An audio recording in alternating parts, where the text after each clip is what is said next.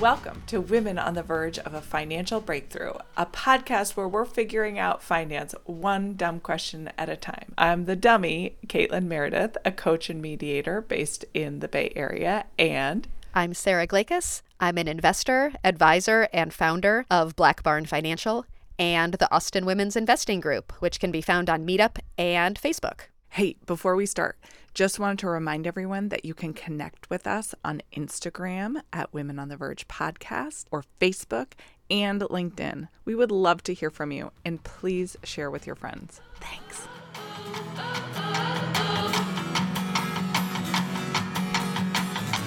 Today we're welcoming back pod favorite Kacie Swartz from Black Barn Financial back for more to talk about one of the most boring financial topics I can think of. Do you guys agree? Absolutely. This is probably it. but it's so important. And I have a couple of stories of friend stories about why it is. But anyway, spoiler alert insurance. Just the worst. It's like bad all around because A, it's expensive. B, you have no idea which fucking one to get. C, the best case scenario is you never need it. So you're paying all this money for something you're never actually going to get the benefit of. So it's very hard. But of course, that worst case scenario is what we're doing it for, right? And sometimes legally, like for my car loan, I had to have it. So Kacie's going to tell us what a normal person needs to think about in terms of insurance, right? Kacie, is that a fair description? Yes, that's exactly what I'm here for. Phew. Okay. And Kacie, why? I'm just curious, like, I totally believe you. But one of the problems Sarah and I had doing an episode on insurance is because the people that know the most about insurance sell insurance. And mm-hmm. so, of course, they think you should get the kind of insurance that. So it's been really hard for us to even think of somebody who can talk about it in like a an unbiased way. And I have friends that are insurance salespeople and they are fine people that are really looking out for the best. But I also think they they see the worst case scenario often. And so they're a little biased by not just their financial incentive to sell you something, but they hear the horror stories all the time. And so they're influenced by that. So I'm curious what this, again, I'm coming off as hostile, but like, Kacie, tell me about how you've learned about insurance and mm-hmm. why you feel like you've been able to advise your clients about like what makes sense for them not being an insurance professional. Yeah. The starting point for me on insurance is like almost the dictionary word of what is insurance, right? Well, it's risk mitigation or risk management. And so, therefore, it is a service that I personally am willing to pay for and I advise folks to pay for it as well so that they can cross off the worst case scenarios, knock on wood. P.S. All of this is like, it's hard to talk about because it does make me feel very like superstitious. So, oh. oh so like if you're a little bit if you're a little bit woo woo about any of this, like just keep your wood nearby because yep. we're all everybody we're light their sage. Like, I know, yeah, we're all tiptoeing past the graveyard here. But the point is that like by having all of these different fail safes in place, my goal is to help people feel more empowered to take on risk in other places. Ah. Or to be more assertive and more aggressive in their career, in their goal for financial independence, in their investments in general, in real estate, like whatever they're up to if we can cross off something that's as like boring and plain vanilla as did you buy an umbrella policy? Yeah. Then yeah. like, you know, sky's the limit, right? Okay. Okay.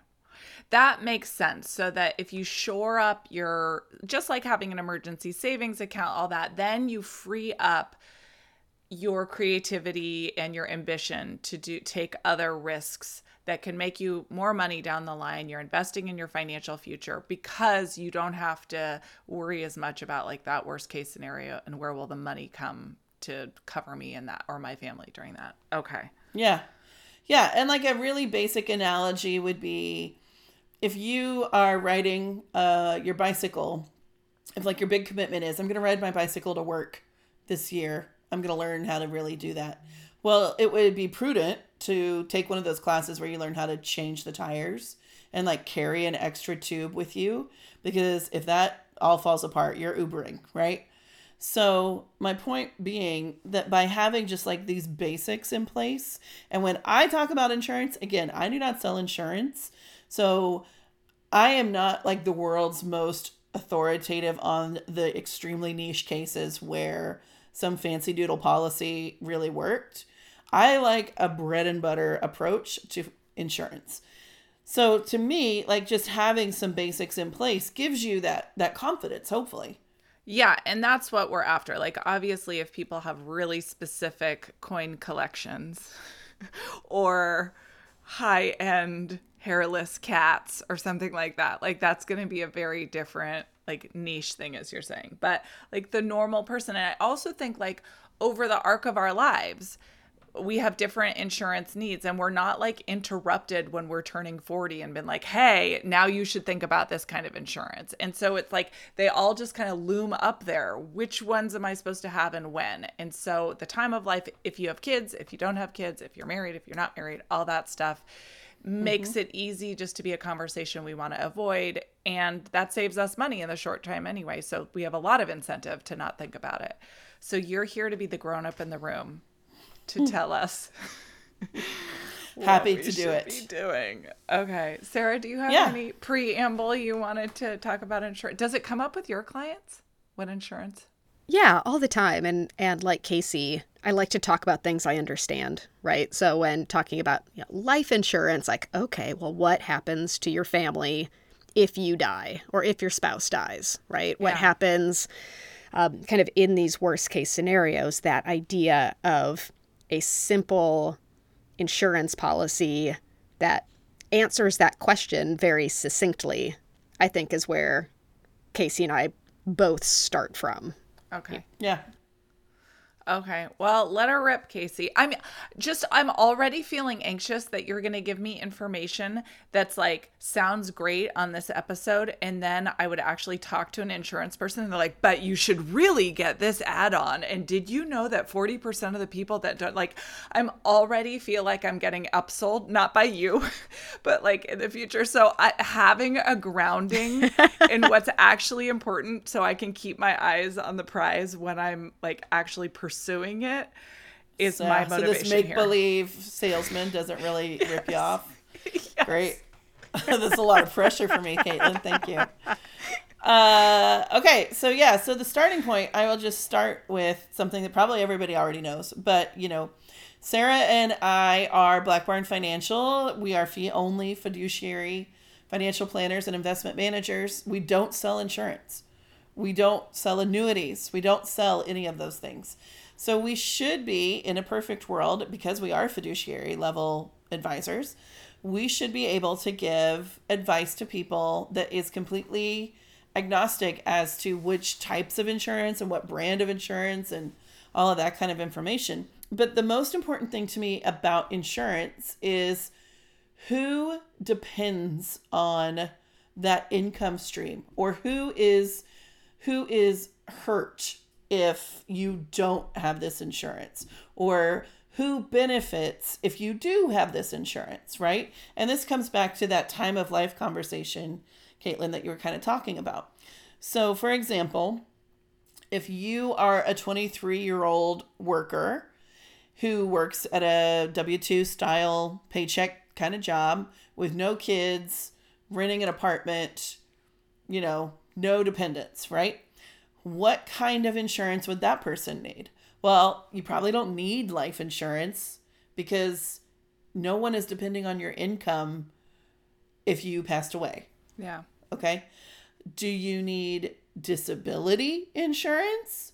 You're 23 years old. God forbid you are injured at 25 and you can never work again and you're you're reliant on the social security disability insurance your life is extremely different than it would have been if you had continued to earn income, right? right. So that is like where those different streams of insurance work into conversations.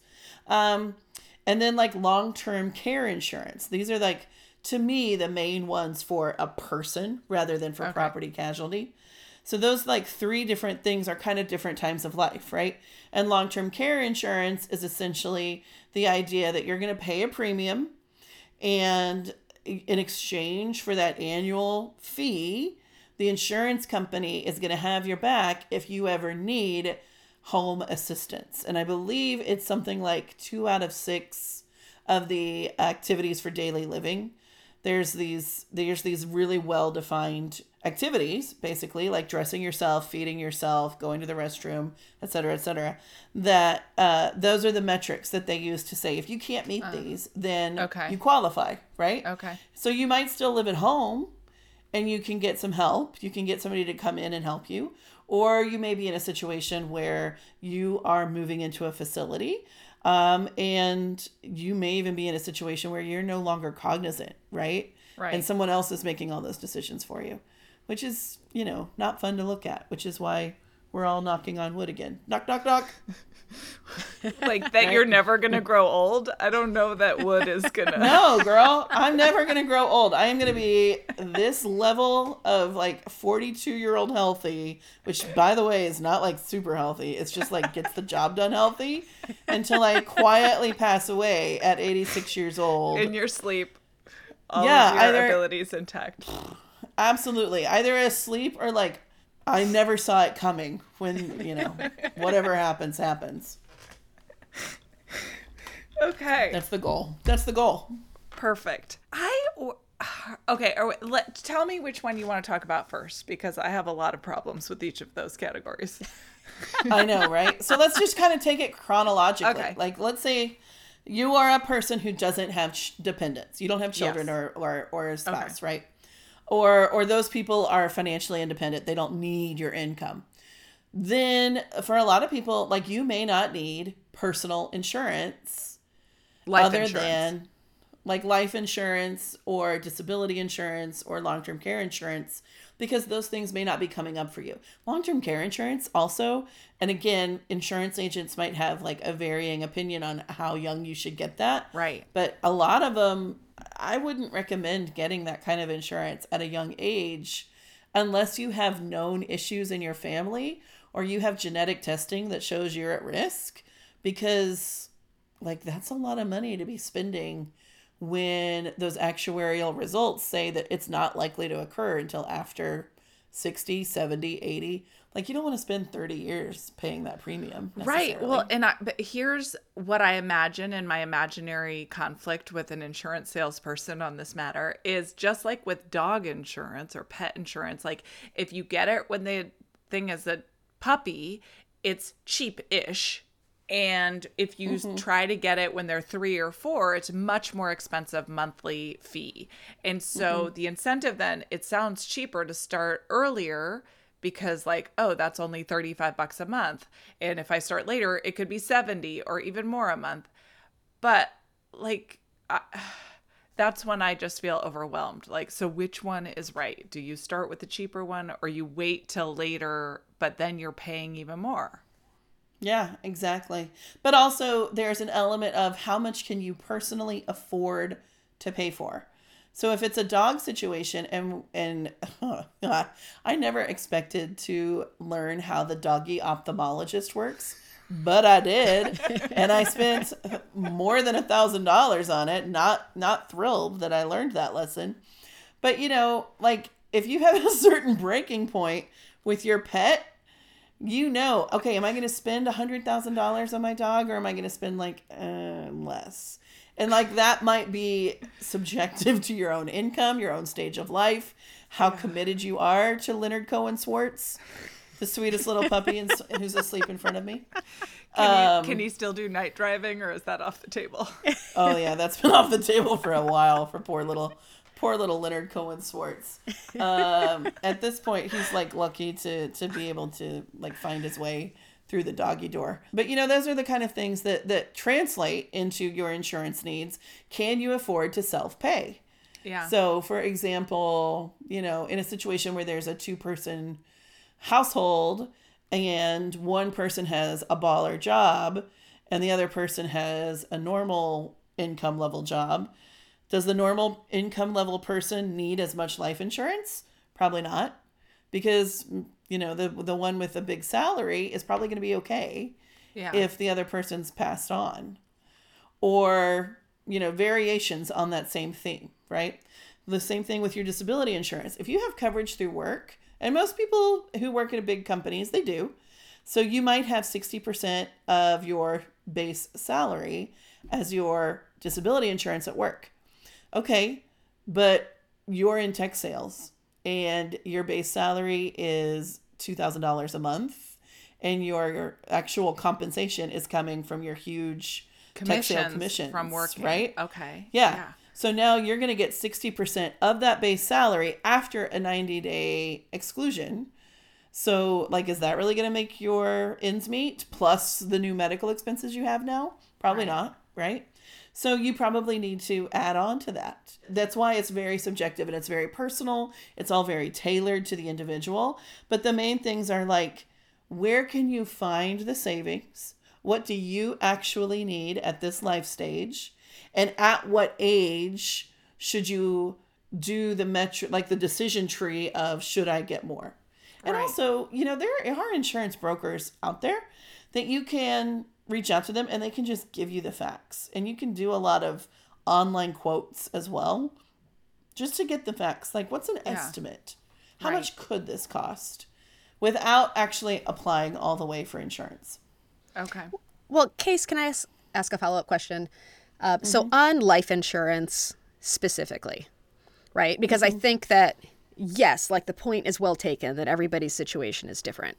But let's, um, if you're talking to someone and trying to rule of thumb it, like if you had to mm-hmm. choose a rule of thumb, where do you think people should start? Like, as the a good an estimate for maybe how much, like on a term life insurance policy, you What would does want. that mean? Do you What have a rule of term thumb? Life insurance mean. And can you define term life insurance? Okay, yeah. So this is one of those those things that comes up, right?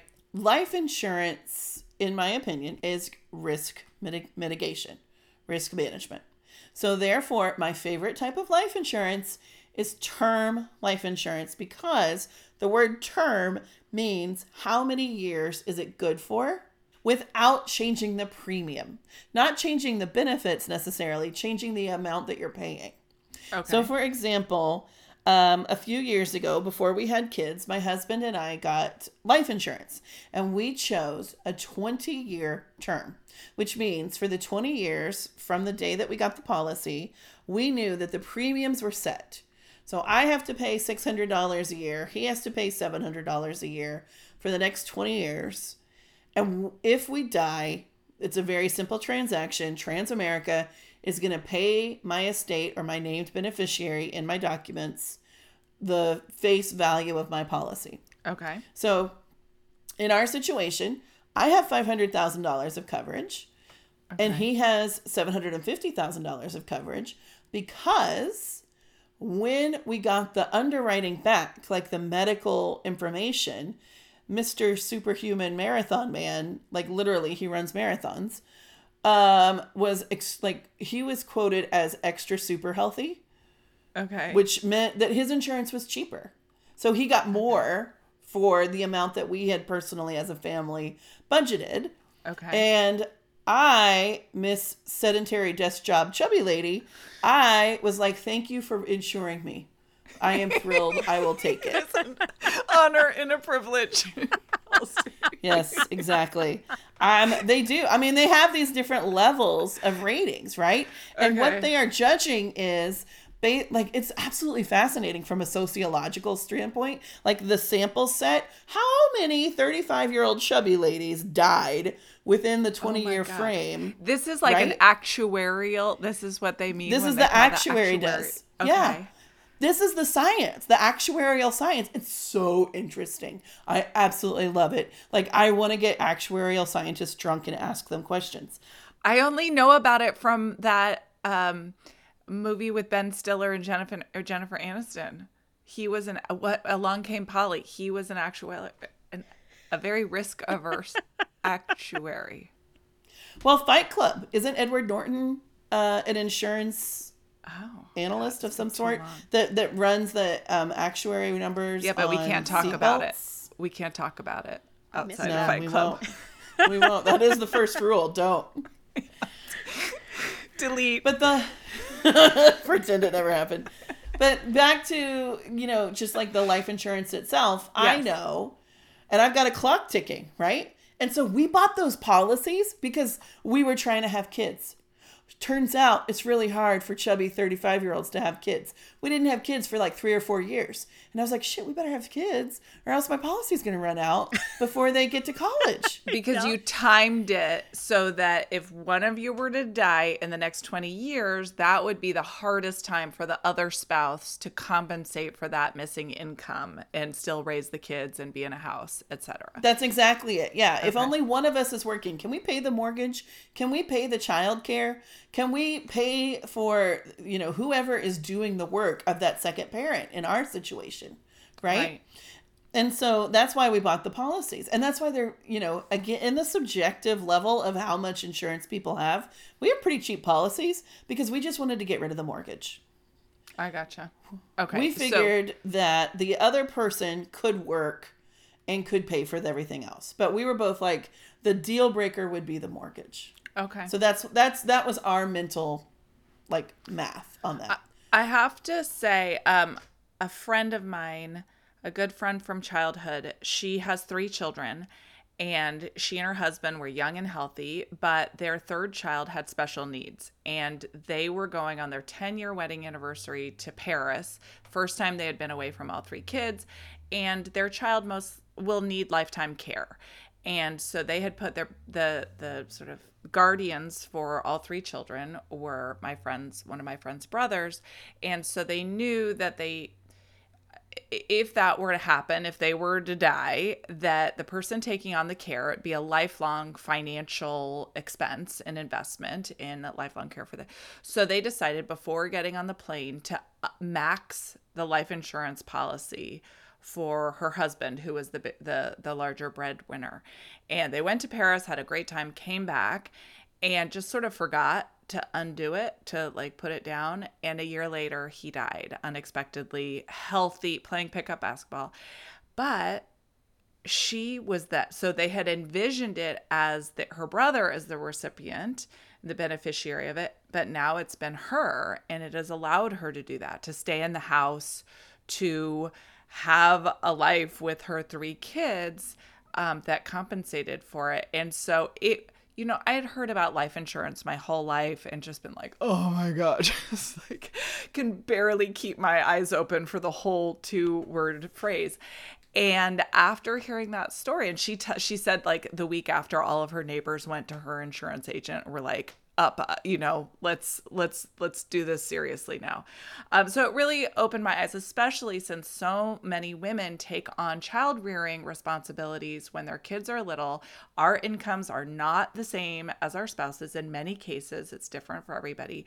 And that that loss like plummets them into uncharted territory where like they have to leave their house soon. And the kids lives are and theirs are you know in addition to mourning and grieving this terrible loss have like a financial burden that is beyond what one person who has been in the primarily in this case my friend is a nurse practitioner so she was working too but her, her income was nothing to compared to her husband who was a lawyer.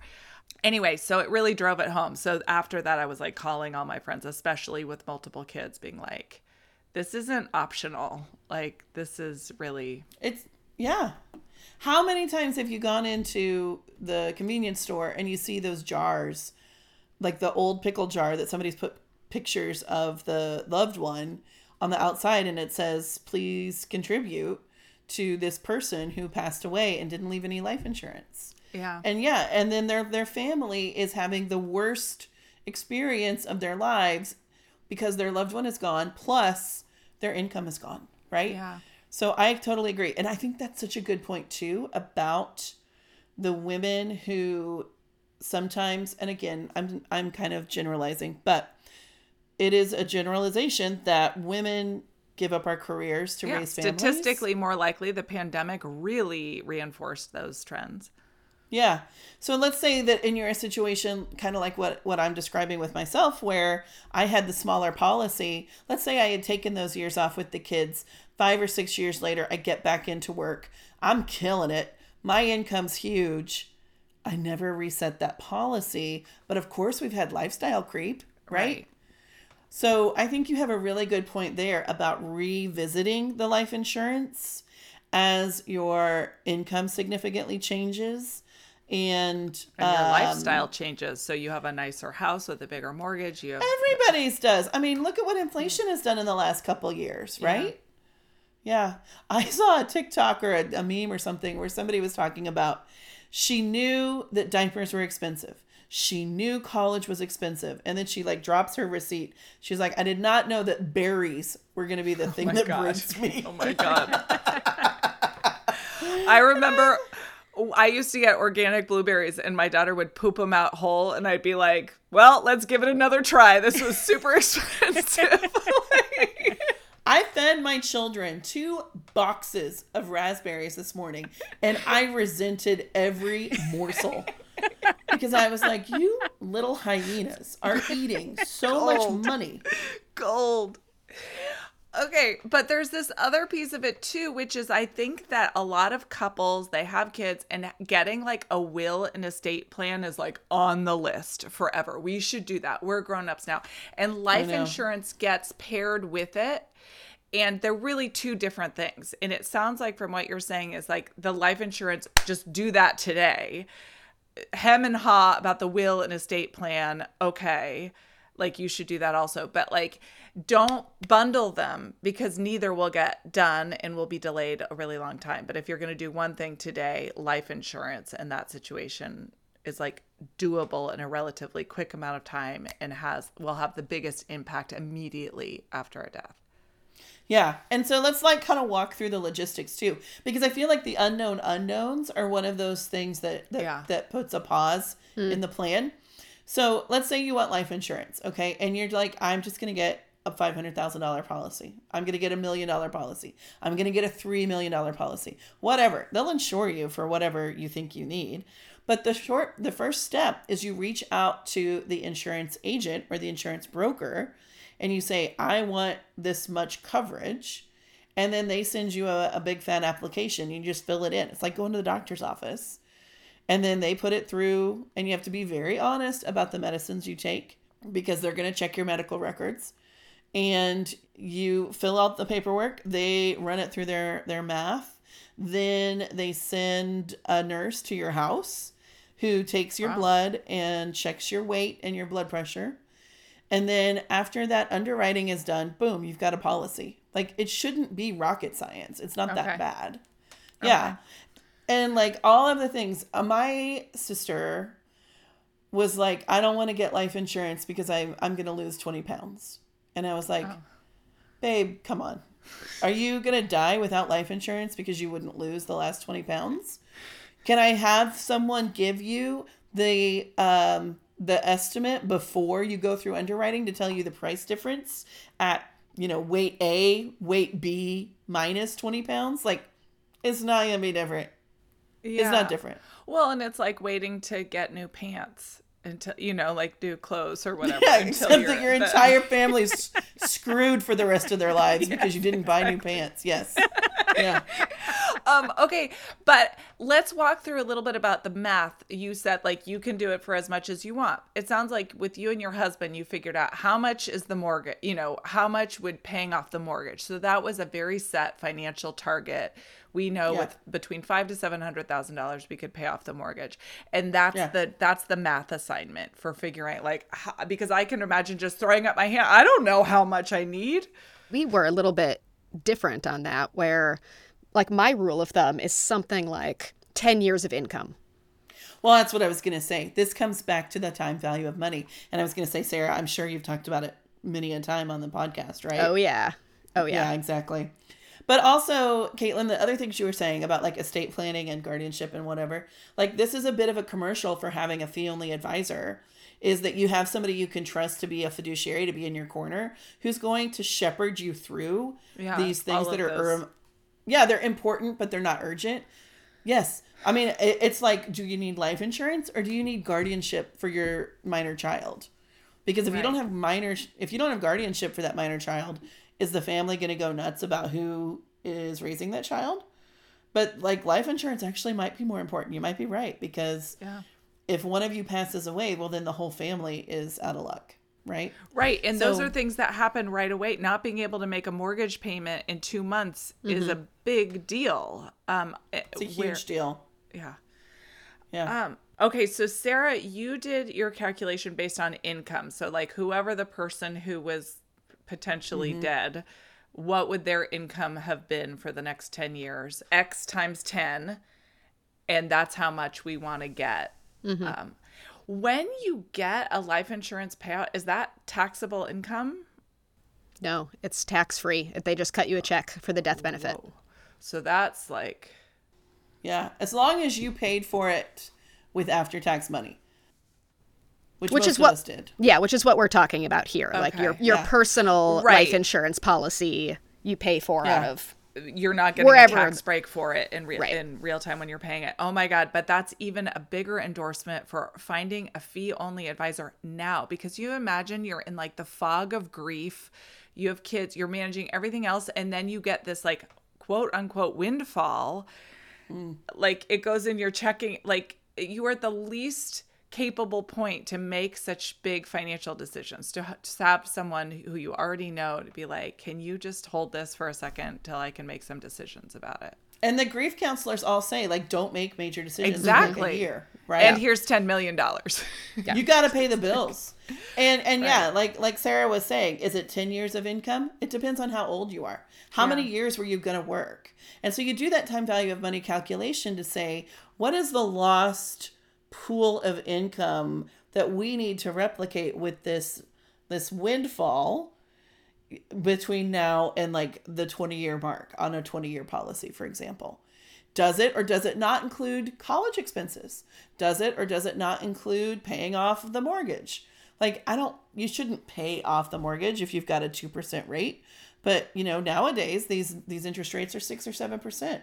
Maybe you would. Like, there's so many variables. Yeah. It, it definitely lends itself to having a wingman because it's complicated and it's extremely personal. well and the other constraint is how much can you afford each month right now like That's so you know you want 10 million dollars but if really in order to meet your other financial goals for retirement for your emergency savings like you really only have 600 a year or whatever to give to it then you have to start there. And for a lot Yeah. of people that are uh, you know in the middle class like that is the point. It doesn't matter how you know the the fantasy of the you know getting all this money then how much can we actually afford to pay into it right now without sacrificing our other also important goals if we don't die early Yeah, and that's another reason that we're talking so much about term insurance. First of all, first of all, I like it best uh, uh, out of the the major types of insurance because it is simple and it's transactional, but also it's super cheap. Like you can get if you're a 28 year old parent, like you can get a million dollars coverage pretty cheap, like maybe 400 bucks a year. It's not bad. yeah You know, we talk about this 10 million uh, policy, but you also can be overinsured. Like, were you going to earn 10 million over Yeah. the rest of your as over the rest of your working years? Maybe, maybe not, because you can't get insurance if you're not going to like actually have a reason for it. You can't just like take out huge insurance amounts as almost like a lottery, right? You know, you if you're like, "Oh, I want to leave this gift for my wife, I'm going to over insure myself." Like you can't necessarily just take out like all of the insurance. okay okay and what about for kids do people get insurance for their kids They do. Sarah, do you have thoughts? Do you have opinions? Um, I do not have insurance on my children's lives. I've heard like a couple arguments for it that didn't seem like in our situation to be super compelling. Like one is like to pay for funeral expenses in a worst case scenario. We wouldn't need that, but I could see like maybe in some families it would be difficult to come up with the fifteen or twenty thousand dollars you'd want to spend on a um, a funeral. Another one I've heard is if you get a, a permanent uh, life insurance policy, like a whole life or a universal life Just policy. listeners, Kacie is nodding her head no, no, no vigorously but silently. I yeah, Yeah. that that you can um I don't that you can have a policy in place in case the child is ultimately diagnosed with something that makes them uninsurable in the future. This is what I have that. My parents got a whole life policy or a universal life policy for me when I was 8 years old. And it has some sort of cash benefit and or some sort of cash balance it has accumulated. I'm almost 44 years old now and um, it has I think a fifty thousand dollar death benefit, but it the premium is like four hundred dollars a year for a fifty thousand dollar death benefit. And I mean, and just to put that in context, Mm-hmm. How many years? How many years there, financial advisor? s- since I was eight, right? So Uh-huh. eight. 44 minus 8 times 400. They've paid $14,000 so far. Well, they paid it until I turned 18. And then I became the owner. And then I paid it for a little bit until I was like, this is nuts. I'm not doing this anymore. And since uh-uh. then, the cash, I've just let it, it just keeps rolling over. And it's like the cash balance is now being used to pay the premium because, mm-hmm. Kacie, because I'm superstitious. I'm afraid that if I cancel this policy, I'm going to die. yeah. It's, Oh, I totally hear you. which is completely Absolutely. insane. And this isn't the best financial decision I've ever made. Yeah, but it's But not the one that's it- gonna like, you know, and it has made me out of your kid's mouth. right it has made me biased against universal life policies for children um, but anyway so so like for the policies for kids those are like the two arguments i've heard for having policies for children but we do not personally have life insurance policies on our children's lives But Yeah. isn't on the face of it, let's just say they were still paying. Okay, I just did the math. I'm going to do it again. You said it's okay, 44 minus 8 36. it's $417 per per year Oh, I want to get the 417. It's just, it's not the same without that. Okay. Times 417. Okay. Financial gurus. Your parents were spending, will have spent, you know, if you died tomorrow, knock on wood, everybody not, $15,000 to get your family $30,000. Mm-hmm. Is that a good financial deal? Like, what if they had put that money in an index fund? Yeah, I mean- exactly, exactly. I mean, Caitlin. exactly, oh, Caitlin. Honestly, I feel like you're overqualified for this podcast now. yes, that is exactly the math. Yeah, so that's why I I have sour face when it comes to these permanent policies because they are supposed to be providing risk management.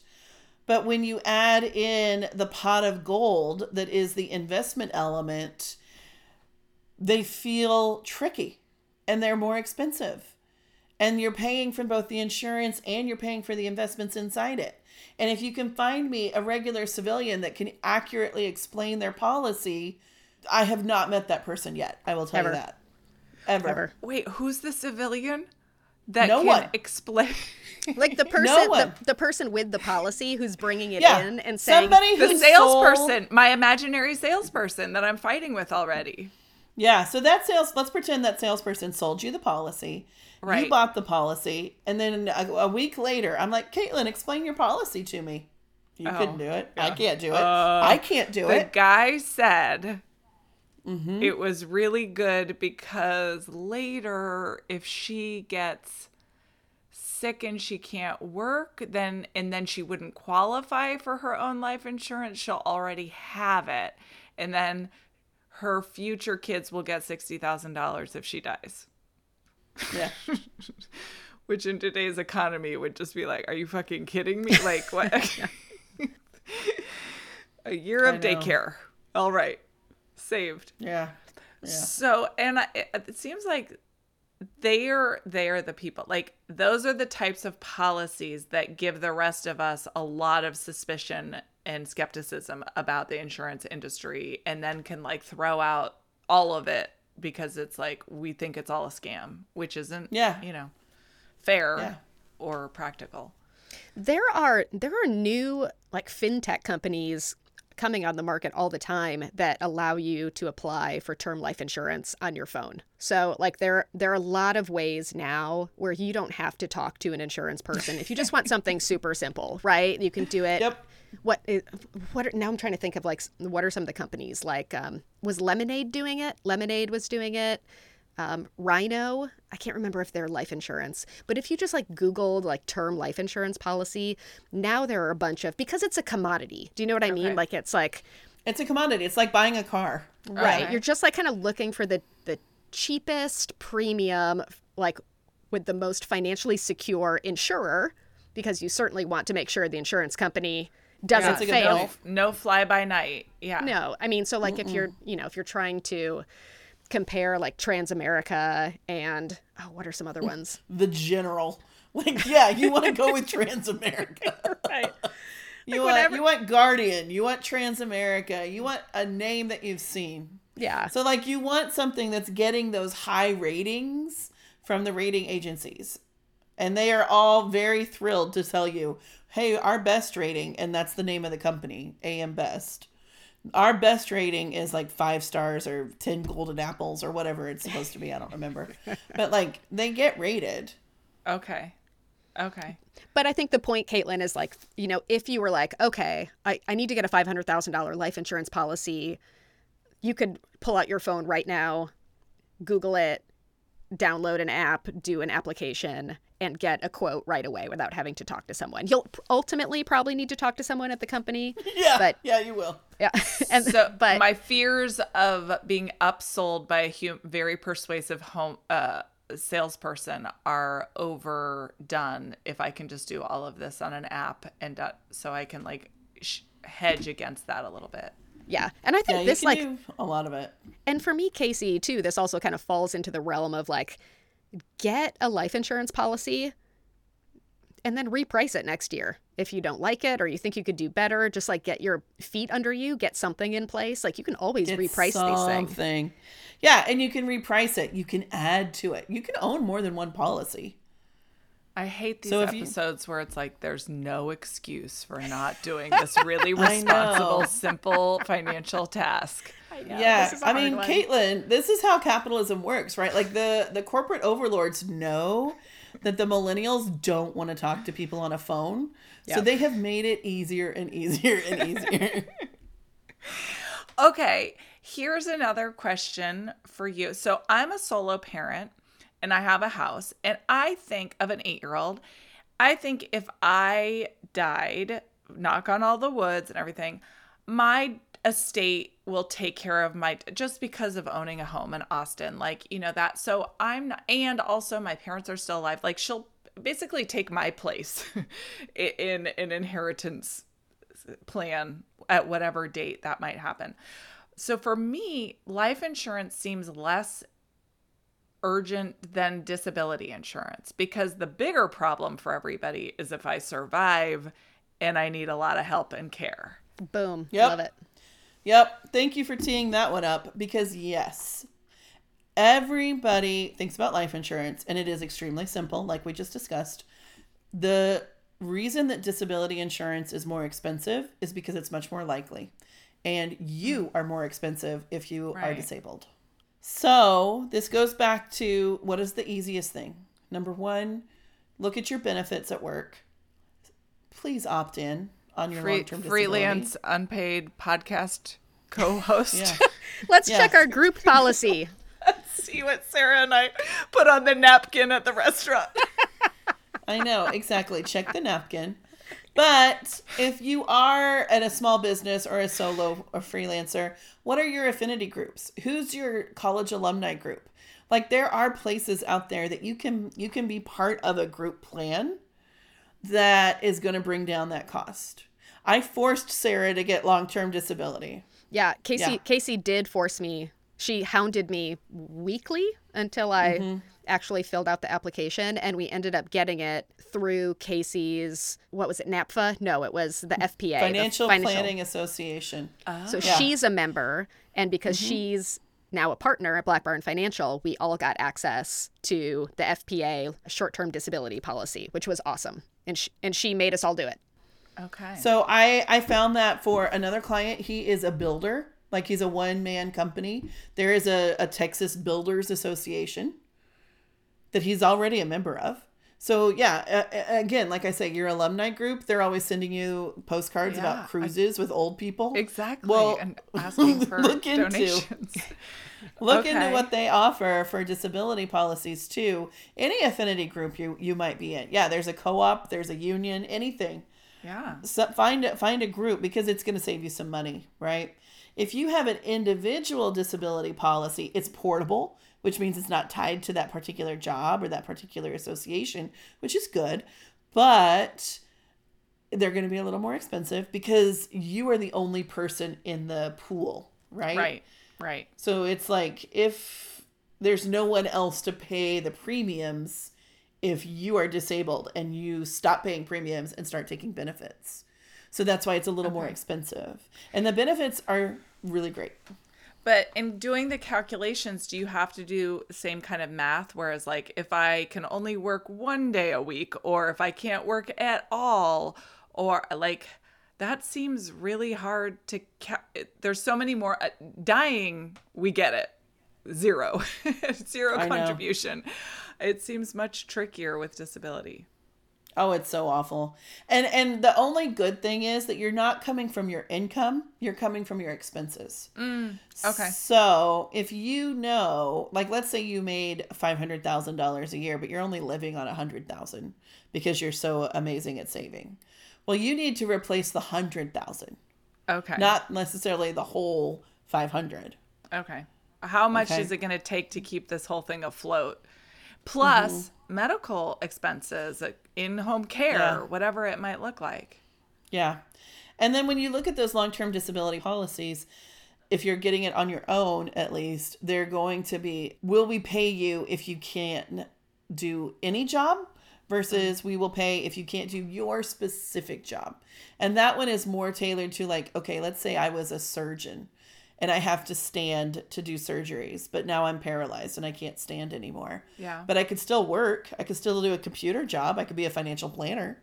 Mm-hmm. So those are like some of the categories that'll change the amount of um, expenses or the Okay. premiums that you're going to pay on the policies. Okay. And in terms of, are those term also? Is that your lifetime? Is it just your working life? Like, how do you think about how long you're going to need it? Yeah, it's your working life. Uh, and, and there's probably like, if you are within so many years of retirement and you have a nice nest egg behind you, you can probably quit paying that, right? Okay. But it's just like one of those things. As long as you're paying the premium, like your car insurance, it's going to be in place. So if you quit paying, it won't be in place anymore. and you can never get that money. What if you do your whole 20 years paying in that life insurance and then it expires like congratulations. You we never needed to pay this out, but that money is theirs. There's no like rollover into something like it's gone. There are some complicated policies where it can roll into a long term care policy, but it's you have to think about it more as the risk mitigation. Like if you're paying your homeowner's insurance, are you mad that you've never had a fire that burned your house to the ground? No. Right? No, no, no. Yeah. Yeah, I'd rather have separate policies just because then I feel like they're easier to understand. You said that many uh, corporate jobs or like real non freelance jobs, your workplace might offer some form of disability. Now, if you are a salesperson or someone who works on commission, so your base salary, like that would not actually, that would be a drop in the bucket of what you'd actually need. You can subsidize supplement Yeah, you can supplement absolutely. your insurance disability insurance with other policies Yeah, and that makes it so much cheaper out of pocket. So, first of all, your your long-term disability policy through work is probably going to be fairly cheap. Right? It's maybe like 40 or 50 bucks a, a paycheck at most, right? Okay. Because there's a big pool of people. Everybody else is going to be paying the premiums even if you become a bene- if even if you take benefits. okay Um, but on a, as a person, you reduce like back in my hundred thousand dollar spending, you reduce that pool of needed coverage by whatever your work policy will cover, and Okay. then you supplement it with your own personal policy. Okay. And that's going to make it cheaper, right?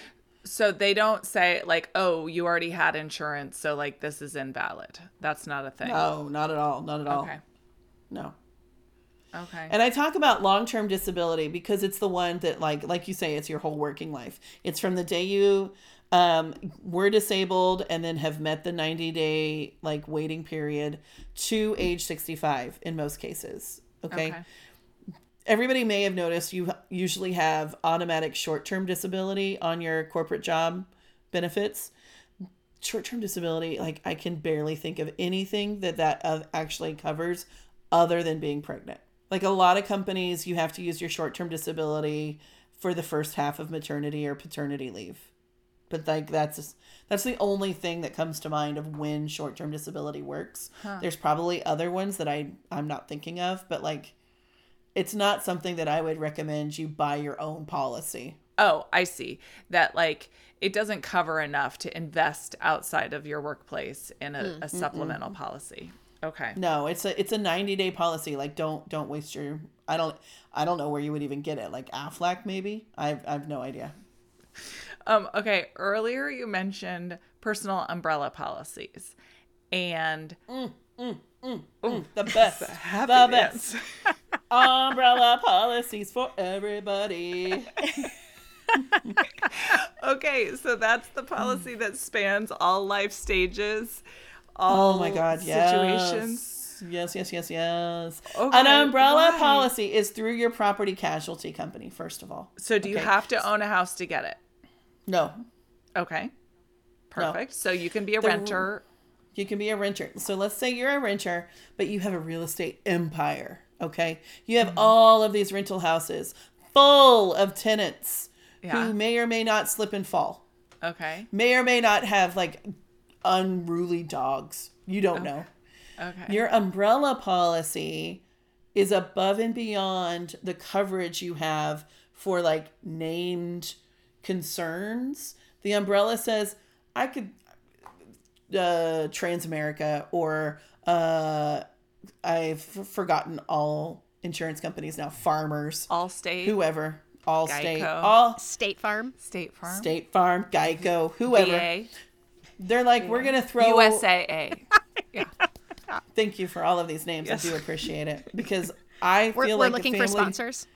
Family Feud. I really would have been like the big X because it was like, uh, um, but they are saying we're willing to throw another million or two million on the pile. Like she's never gonna need this. Okay. The, That's the why it's so situations, the situations where this actually happens, barely ever. Sure, sure, we'll give you two million because, like, and for the listener, those were some very loud air, quotes. Yeah, yeah, yeah. because like it's never gonna happen. So that's why they're willing to do it. It's so cheap. It's like renter's insurance, you guys. Yeah, Everybody, everybody who rents should have renter's insurance. I think it's a law in Texas. Mine is like nineteen dollars a month. Like it's suspicious. I'm like, will you really cover? Like, what is that? My paperbacks in a flood? like, what are you actually covering? And then when I added personal umbrella policy, it was like dollars. It was really. It was I can't even dollars. notice. It Yes, dollars. I can't Yes. notice the difference. I know. I know. I don't completely understand how I'll use it, but I know that I should have it. like I get what you're saying is like my I do own a house in Austin. So like if something happened to somebody at my house and my homeowners maxed out at a mm-hmm. 1000000 and they required 2 million of care or whatever to re reconstruct their entire body or whatever it was, my personal umbrella policy would supplement whatever whatever the max was for the original policy that so you have to have an initial the sort of base level policy that Mm-hmm. the personal umbrella policy embellishes is that correct? Yeah, that's what the umbrella. The umbrella has to have something to go over. You're exactly right. I like uh, from a from a visual analogy, yes, you have to have stuff under the umbrella for Okay. sure. But yeah, and and the problem is like I I feel like this is one of those cocktail party anecdote things. Everybody knows somebody where it went horribly wrong and they needed that policy and they may or may not have had it, right? Okay. But like I know two different elderly women who had car wrecks, like, you know, a 20 mile an hour residential road car wreck, that the other person was absolutely destroyed. One person was paralyzed, one person uh, was killed in another story. And and in both situations, like there was nobody was at major major fault. It was just a fender bender type situation.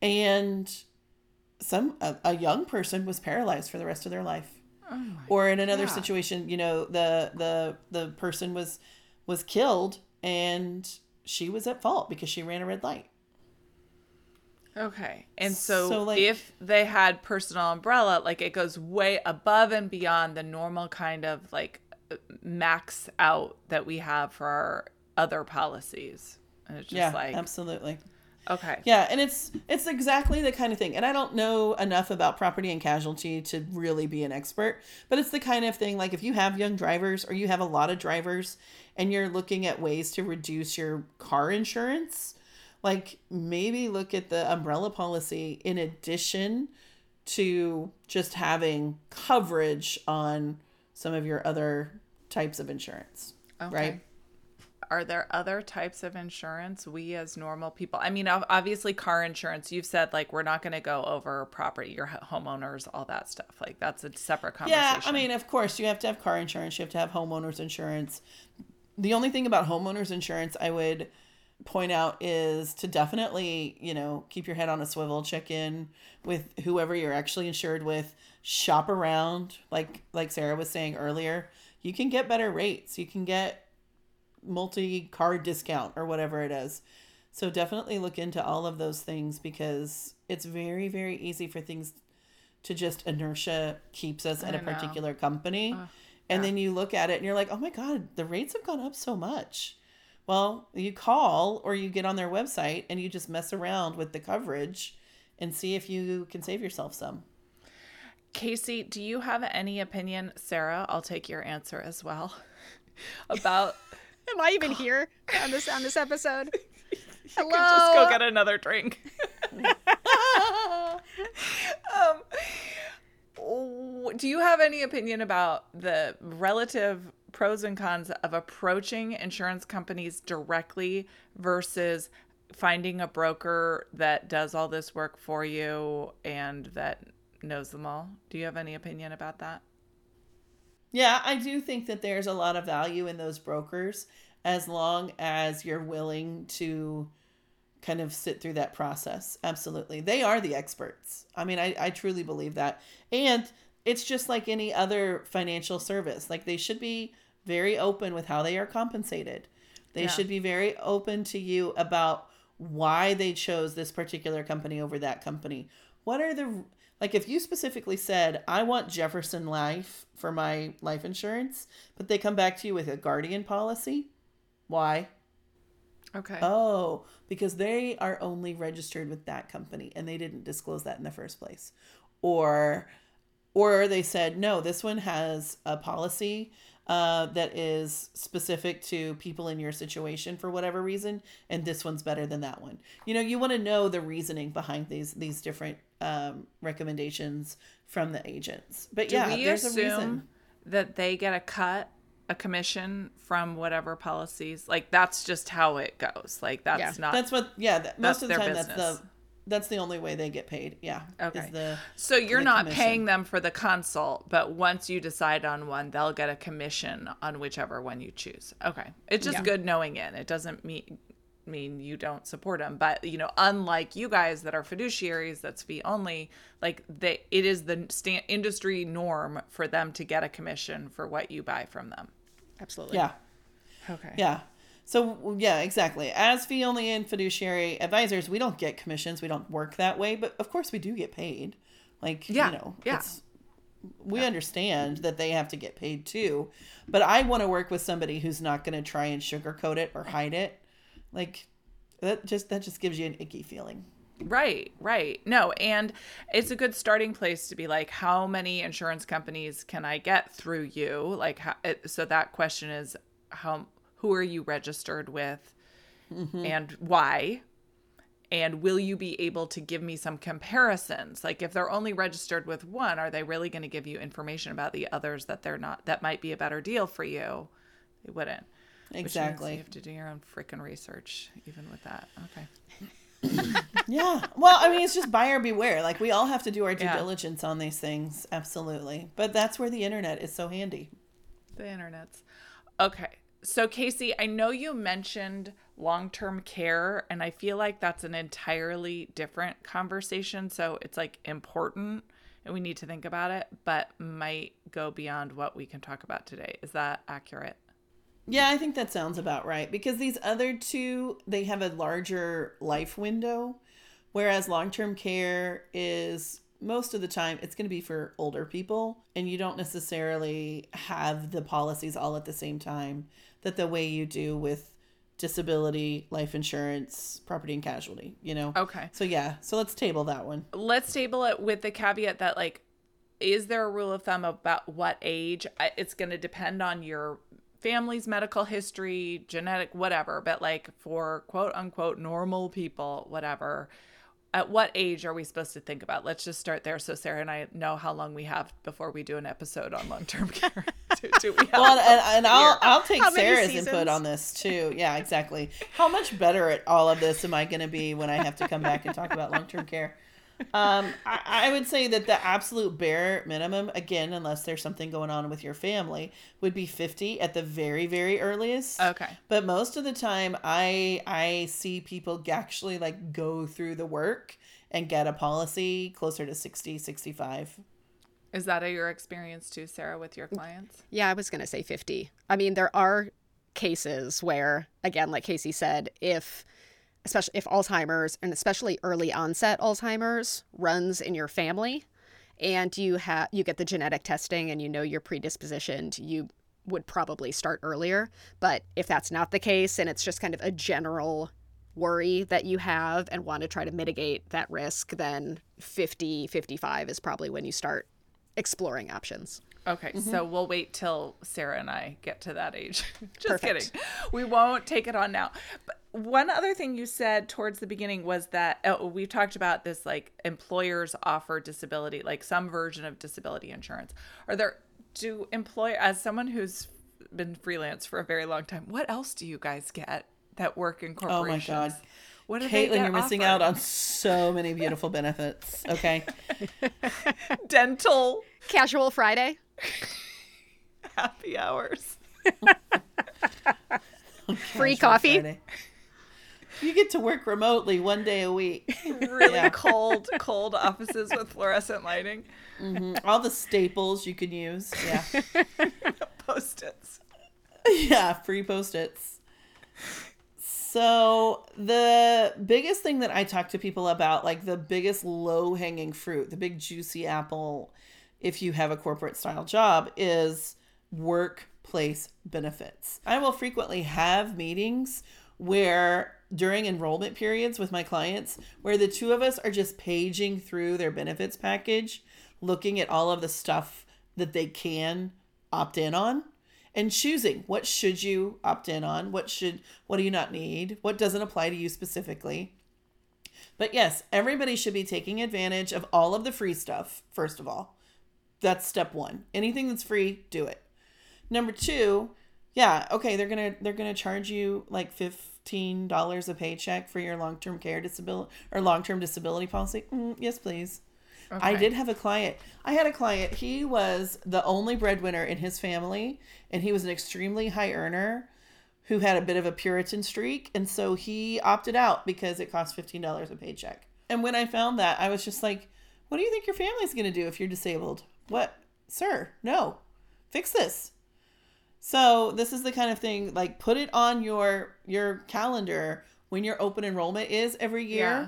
And they're short windows. Yeah. Those windows are short. yeah. You say yeah, like you know, but you haven't been. there. I've heard. well,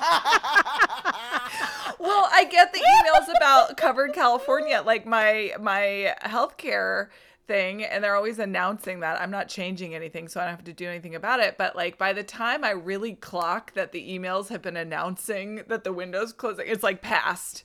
So Amen, I get girl. it. Yeah. Yes. And that's what happens at the workplace too. It'll be like, hey, our window opens October 1st, it closed October 15th. Nobody noticed. Yep. And then next thing I know, I'm getting a call on the 14th at 4 p.m. oh my God, we have to make benefit selections by tomorrow. Totally cool. I'll help you. But yeah, do everything free. Take advantage of the of the policies that are going to impact you and are affordable. But just look through your employer plan every year during enrollment and figure out what you want. Yeah. Because like there's a lot of good coverage in there. They do have pet insurance at a lot of the the big tech companies now. Even City of Austin, when I worked there, started offering pet insurance.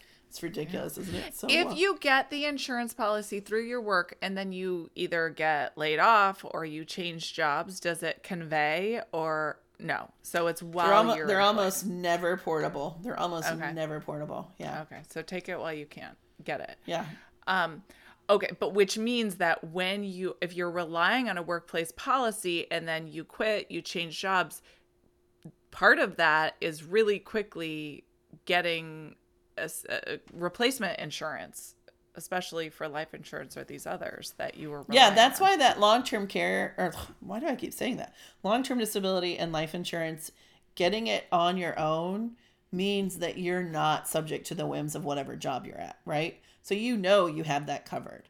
And that goes back to our very first point here, which was these are building blocks, these are risk mitigation that should give you the freedom to be more confident in changing jobs or to start working at a startup that may or may not pan out. I mean, they're not like risky, risky, but the things that could potentially throw a wrench in your finances. Yeah. Yeah. Okay, Kacie, one of the last things that I wanted to talk about in this, unless the two of you have something else we need to know, is like, how does this affect our tax planning? Like, is the money I'm paying for life insurance, like, federal government doesn't care about that? Like, No, you don't get it. You don't get any deductions on that. But the only thing about the tax element is that there are times that you, you know, it's basically like when am I going to pay the taxes on my money, right? Am I paying it on the dollars that I used to pay the premiums? And if I mm-hmm. did, then the benefit is usually tax free. okay. But through, if there is a work policy, like your employer carries it on your behalf and you're not paying for it, then the benefits are going to be taxable. Aha. So um I happen to work I work for Google and they pay my disability insurance and then I am in an accident and I have to actually get that money. I am taxed on that as income. Yep. Okay. Yeah. So, just another thing to keep in mind when you're getting your supplemental insurance that that will be the one that you don't pay taxes on. Yeah, exactly. Yeah. Okay. All right. Sarah, did you have any other questions for Kacie about insurance? So at the end of each episode, we ask our guest to come up with one thing that a woman on the verge of a financial breakthrough can do today to move herself along her financial independence path. So, what's one thing that someone can do today in regards to insurance? Okay, so in regards to insurance, umbrella policies. umbrella policy. so cheap. So cheap, guys. So cheap. It was very easy too. I just went online and added it, I put it in my cart, and it was mm-hmm. done. I mean, the chances of you ever needing it are so slim, but also like the protection. Like Leonard Cohen Swartz is protecting me from the doorbell. Thanks, I think I think I'm going to do the umbrella policy today or maybe maybe tomorrow. You haven't done But- one? I don't have an umbrella policy. I have all of the other insurance that we talked about. Okay. I have all of I have lots of life insurance, lots of all that stuff. Um, but I don't think I have the umbrella policy. And that one's so easy. It'll really get you in the mood to go on to do the life one. It is. My It's a project is the disability. insurance. Yeah. Okay. It's a I gateway insurance. My number one is finding my affinity groups that I qualify for and looking at the insurance offering because as a freelance person, like it didn't occur to me that that was, I, I know it is in some things, but not in others. So that is my one thing this woman on The Verge is going to do after this episode. That's oh, awesome. I'm so excited for you.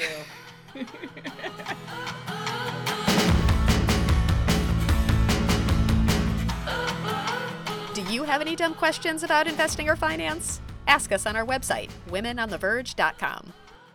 If your partner is making you ask for money, giving you an allowance, or not letting you know about family income, this could be financial abuse. Learn more at thehotline.org or call 1 800 799 SAFE. This episode was edited by our co producer, Kelly West, and our music is by Bad Bad Hats and Devmo. I know the first thing you notice is that I'm covered in gold. The trip at the wrist, it turn a hot bitch cold. To get what you want in life, girl, you gotta be bold. No, I'm a direct, and I This podcast contains general information that is not suitable for everyone. The information contained here should not be construed as personalized investment advice. Past performance is no guarantee of future results. There is no guarantee that the views and opinions expressed in this podcast will come to pass. Investing in the stock market involves gains and losses and may not be suitable for all investors. Information presented herein is subject to change without notice and should not be considered as a solicitation to buy or sell any security.